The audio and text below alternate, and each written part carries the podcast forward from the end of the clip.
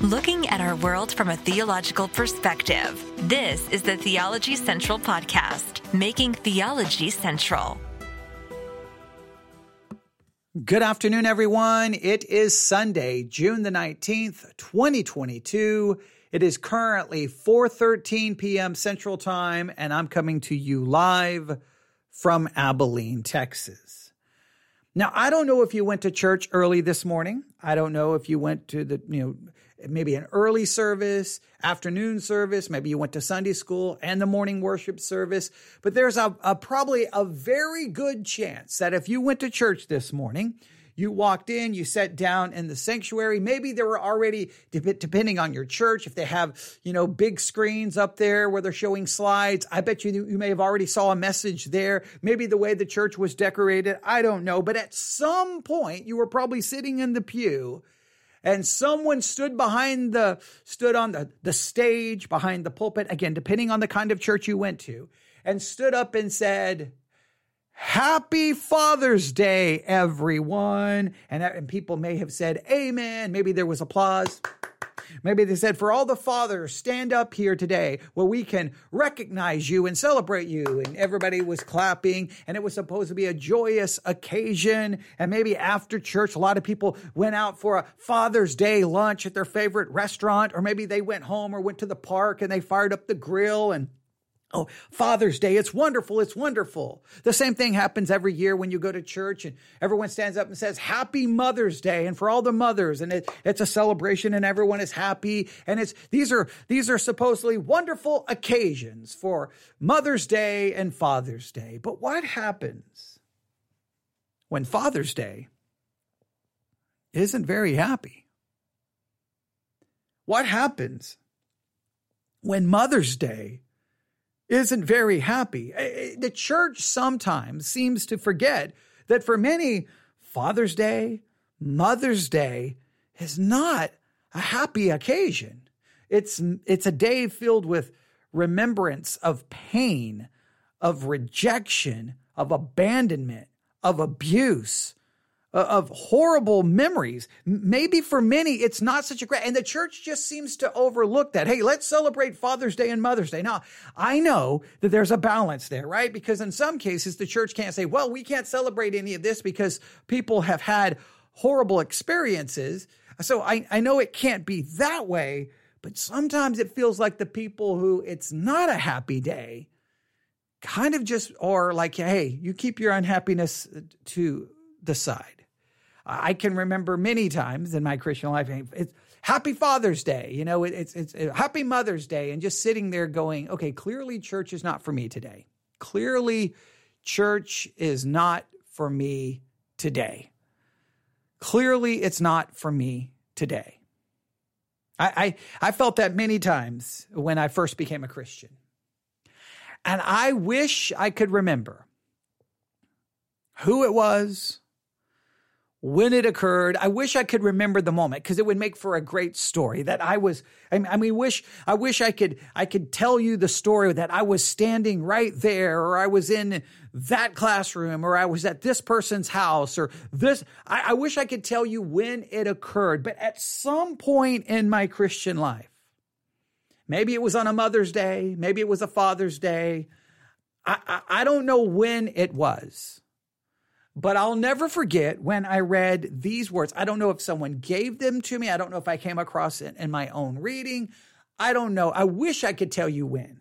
But I'll never I'll never forget at least I can't tell you the moment, but I will never forget the impact this scripture had on me for a good portion of my Christian life. Let me read the words to you. When my father and my mother forsake me, then the Lord will take me up. When my father and my mother forsake me, then the Lord will take me up. And I, I don't know exactly how I processed it early on, but pretty close to maybe from the very first time I heard the verse or even thought about it, it began, it, it began for me to go, okay, all right, mother and father, all right, horrible situation, bad, in a sense, forsaken, abused, abandoned, all, all the different words I may have used at any particular time. But the Lord has taken me up. The, the Lord, I have the Lord. Everyone has happy Father's Day, happy Mother's Day, but I have God. You have them, I have God. I have, I have something. I almost took it almost in a, in a sense, almost, uh, and maybe, maybe I shouldn't have, but I, I take, I took it almost as a sense of, of, of pride. Hey, you've got that. I've got better. I've got God. I've got God. And it's almost like I know, like I have to have God because I don't have anything else. I, you, I, I don't have, you know, I was, I was a teenager no, no parent was sitting next to me in church ever. Like it, it I, I, I mean, yeah, it, it, it became, I, I can't tell you all the different ways I processed it. And I'm not saying every way I applied it. I'm not saying, please don't think that I'm sitting here saying that every way, everything I thought about it, everything I did with the verse always was correct. I was a teenager trying to figure it all out. I was, I, I'm just, I'm now an adult still trying to figure it all out. I still don't have all the answers, but I know the verse at least gave me some sense of hope or comfort when everyone's saying happy Father's Day and Mother's Day, I can say, okay, God, I have you. All right, they can have their day, but I have you. They have that. They have you. They can talk about their families. I have you. They can be all hanging out, having Father's Day meal. I have you. They can, I don't. And so, in some ways, maybe it led to some really bad ways of thinking. I'm like, I don't need anybody. I've got you. I've got, maybe it led to some bad things. But I, I, I always, in a sense, in many churches felt like, their for many people in the church their life their experience was something foreign to me. I'm like i don't understand your life. I don't understand. Makes it's some i don't know what that is but it's not my experience. But I, I i knew that at least i had god that maybe maybe i felt like an outsider in church. Maybe i didn't understand christians. Maybe they didn't understand me. But i had God. So, what do you do when Father's Day isn't happy? What do you do when Mother's Day isn't happy? Well, this may not be applicable to everyone, but I thought I would just take a little bit of time just for us to consider Psalm 27 because that's where that's the psalm where those words are found. Psalm 27. And this is not meant to be an expositional you know, in depth study, just kind of a devotional look at it, just to get us to consider it because because the verse has had a profound impact on me. In fact, it helped me through a lot of difficult times, a lot of difficult times. And I, I, I hope that maybe it will be maybe there's someone out there today. I don't know some young person's going to stumble across this on the internet, maybe some older person. I don't know the, the stage of life you're in, your age, your circumstances, but maybe Psalm 27 can be some comfort to you. All right. So let's consider Psalm 27. Now, when first, in fact, if you have a Bible, you can turn to Psalm 27. You'll note that it's a a Psalm of David. It's a Psalm of David. So we, we can take some note there. Um, depending on your your Bible, um, my, this one says my stronghold, that's interesting. My stronghold. Uh, another one, uh, um, that's what they kind of give it as a heading.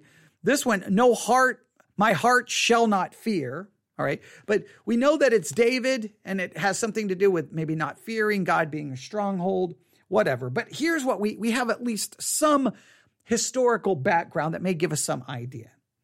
Most Bible scholars believe David wrote Psalm 27 when he was in exile, when King Saul with King Saul and hot pursuit. When David had to run for his life and Saul was out trying to find him to kill him. That's not a pleasant situation. That's not a pleasant situation. But again, again, it demonstrates that sometimes the person whom who someone who loves God, who's in a right relationship with God, can still find themselves in times of great pain and distress. Here's David in exile, and King Saul's trying to kill him. That, that's a time of, of great pain and concern. If this is so, the psalm aligns with other writings David composed during this time, like Psalm 21, Psalm 26, and Psalm 28, if that's true. Others think this might have been written when David was fleeing from his violently rebellious son, Absalom for the most part, Psalm, oh, so we can just stop right there. So either it's David running from Saul or David running from Absalom, but in either case, it's a time of great pain, a time of great distress.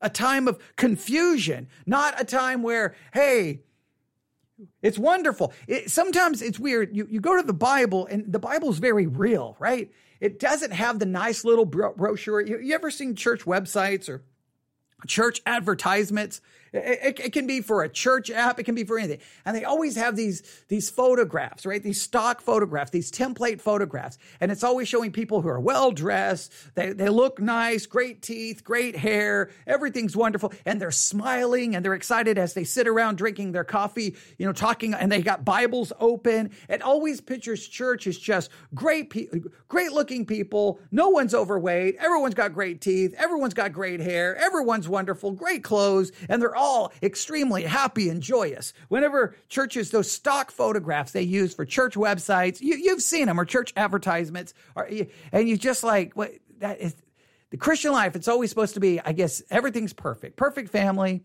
perfect clothes, perfect, per- perfect physical features, perfect smile. Everything's wonderful. Everything's great.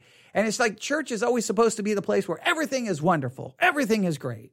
What I, what, I, I sometimes refer to that as churchianity, right? That's churchianity. What I love about biblical anity, okay, what I like about biblical Christianity is we t- come to chapters where, well, things are not so wonderful. Things are not so great. If this is David fleeing from his son, his son's trying to kill him. All right. Uh, his son is rebelling against him. That, that's a broken family.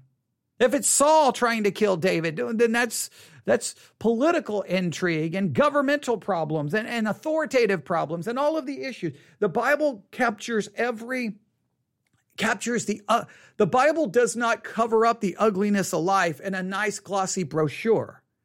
Like, you know, happy Father's Day, everything's wonderful.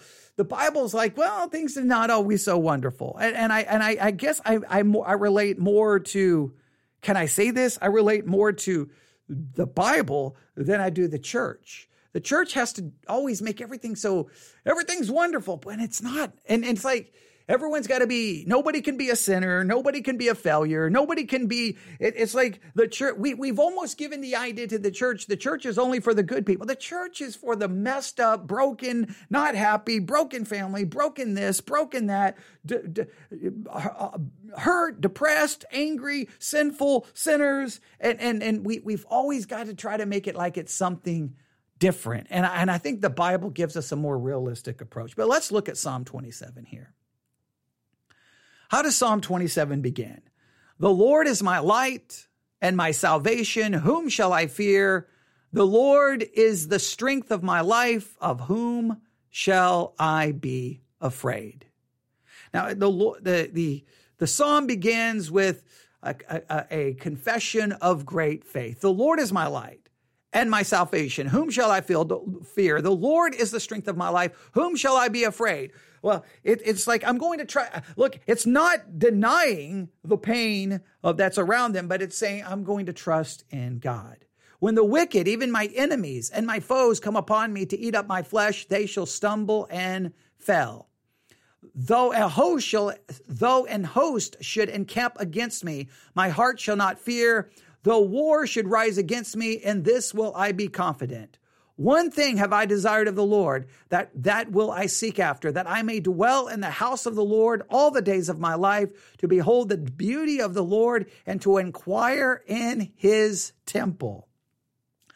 Now, Psalm 27 4 to me is convicting right? If this is written when, if this is written during a time when David is being pursued by Saul and Saul's trying to kill him, if this is being written during a time when Absalom is rebelling and trying to kill him, if this is during any of those times, you would think that he would not have said, The one thing I have desired of the Lord is that I will seek after, that I may dwell in the house of the Lord all the days of my life, to behold the beauty of the Lord and to inquire in his temple. I would say, No, I have lots of desires. I have lots of desires. My desire is for you to get rid of my enemy. Your, my desire is for you to fix this situation. My desire is for you to make everything better. But he stresses, my desire is, let me read it to you again, that I, that I may dwell in the house of the Lord all the days of my life, to behold the beauty of the Lord and to inquire in his temple. What is your greatest desire? In the time of greatest distress, and the time of your greatest grief, and the time of your greatest pain, and the time of greatest darkness, what is your greatest desire? Relief? Comfort? The end of the pain? The removal of the situation? Or is your greatest desire that you may dwell in the house of the Lord all the days of your life and behold the beauty of the Lord and inquire in his temple? What is your greatest desire? Is your greatest desire in time of your greatest pain God?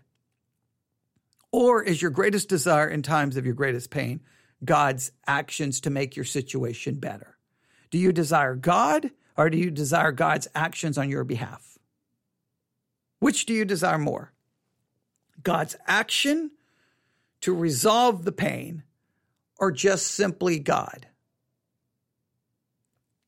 If your greatest desire is just God, then no matter what happens in your situation, you can never be disappointed or depressed or sad because God is always there. You can always worship him. You can always praise him. You can always pray to him. You can always meditate on him. But if your if your desire is for God's actions on your behalf, that can lead to great discouragement, depression, because it may not always work out the way you think it is. It, it doesn't always work out the way you want it to. It does, your situation doesn't always get better. So, what is your greatest desire during your greatest time of distress? Verse 5 For in the time of trouble, he shall hide me in his pavilion, and, his, and in the secret of his tabernacle shall he hide me. He shall set me up upon a rock. And now shall my head be lifted up above my enemies round about me. Therefore will I offer in his tabernacle sacrifices of joy. I will sing, I will sing praises unto the Lord. Verse 7 Hear, O Lord, when I cry with my voice, have mercy also upon me and answer me. When thou saidest, Seek ye my face, my heart said unto thee, Thy face, Lord, will I seek. What is your greatest desire during your greatest time of trouble? And what do you seek? What is your greatest desire? And what do you seek? Your greatest desire should simply be God, and what you should seek is His face. Greatest desire should be God, not God's actions on your behalf. And what you should seek is not comfort or solution, but seek His face.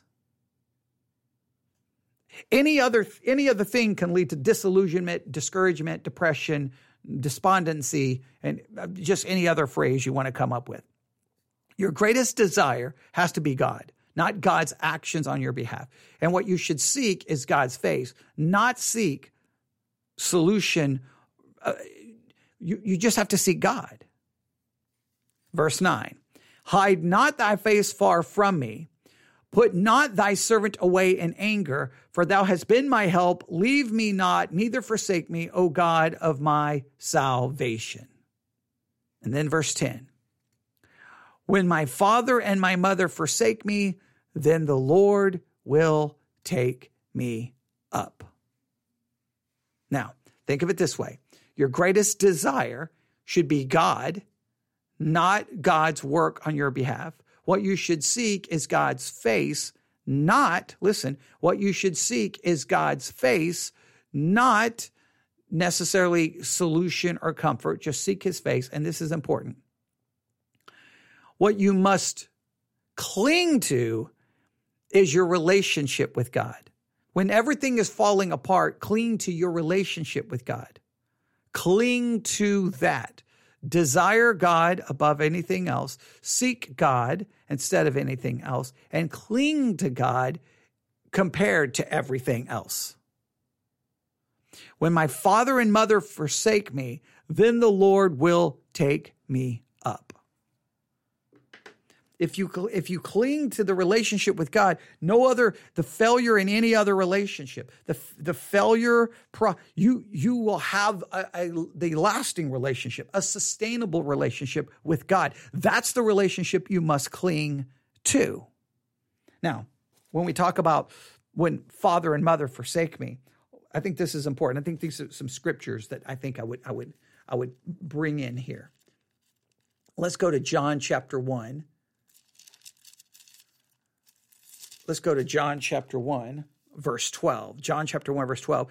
But as many as received him to them gave his, he power to become the sons of God, even to them that believe on his name, who were not born who were not which were born not of blood, nor of the will of the flesh, nor of the will of man, but of God. We have become the sons of God by faith. We've become the sons of God because we have received Him. We have placed our faith in God. We have become the sons of God. So now I can say that I am a child of God. I have a relationship with God. He is Father. I am Son. And no matter whatever else happens, I can cling to that relationship. While other relationships dissolve, while other relationships disappoint, while other relationships fall apart, while other relationships hurt, you can cling to the relationship with God. 1 John 3 1. 1 John 3 1. 1 John 3 1 Behold, what manner of love the Father hath bestowed upon us, that we should be called the sons of God. Therefore, the world knoweth us not because it knew him not. Just think of the, the, the, the love the Father has shown on you that you, me, we could be called the sons of God. How could we be called the sons of God? We don't deserve to be called the sons of God. We were by nature the children of the devil, by children of wrath. But because of faith, because of what Christ has done, we can be now called the children of God. That is great love. That is great mercy. How about Galatians chapter 4? Galatians chapter 4, verse 4. But when the fullness of the time was come, God, when the fullness of time was come, God, if I can read this correctly, Galatians 4 4. But when the fullness of the time was come, God sent forth his son, made of a woman, made under the law, to redeem them that were under the law, that we might receive the adoptions of sons. And because you are sons, God hath sent forth the Spirit of His Son in your hearts, crying, Abba, Father. We have been adopted. We look, we may not have mother or father. It may not be Happy Father's Day. It may not be Happy Mother's Day, but we have a father. We have a parent. We have a spiritual parent, which is God. We have that. So it, in a sense, it's happy, happy, happy Father's Day every day for us because we've been adopted into the family of God and God is our father. God is our spiritual parent. So whenever all the relationships let us down, we have this relationship we cling to that is far more stable, far more secure, and is always there and will never disappoint us or forsake us. And then Romans chapter 8. Romans chapter 8, verses 14 through 17. Romans chapter 8, verses 14 through 17. For as many are led by the Spirit of God, they are the sons of God. For you have not received the spirit of bondage again to fear, but you have received the spirit of adoption, whereby we cry, Abba, Father. We've been adopted into the family of God. God has adopted us. We didn't adopt God, He adopted us. He chose us. He elected us. He saved us. He called us. He adopted us. We have now become the children of God. We are in a relationship and nothing can change, nothing can separate us from the love of God. Pain, suffering, death, fear, failure, our own sin, our own failure cannot separate us from the love of God. You may have been raised in a family where the parents were like, You're a failure. You're a loser. You don't count. You don't deserve anything. You deserve to be beat. You deserve to be humiliated. You deserve to be shamed. But no, nothing can separate you from the love of your spiritual parent, God. You've been adopted, and your failure, no matter how bad it is, no matter how embarrassing it may be, no matter how much shame you bring to the name of Christ, even though the, your brothers and sisters in the Lord may want to throw you out, cast you out, talk about you, and point their finger at you, it does not separate you from God's love. That is a relationship. Everyone else may forsake you. Your fellow Christians may forsake you. The church may forsake you. Your pastor may forsake you. Your, your spouse may forsake you. But God will never forsake you the Lord will lift you up. Go back to Psalm 27.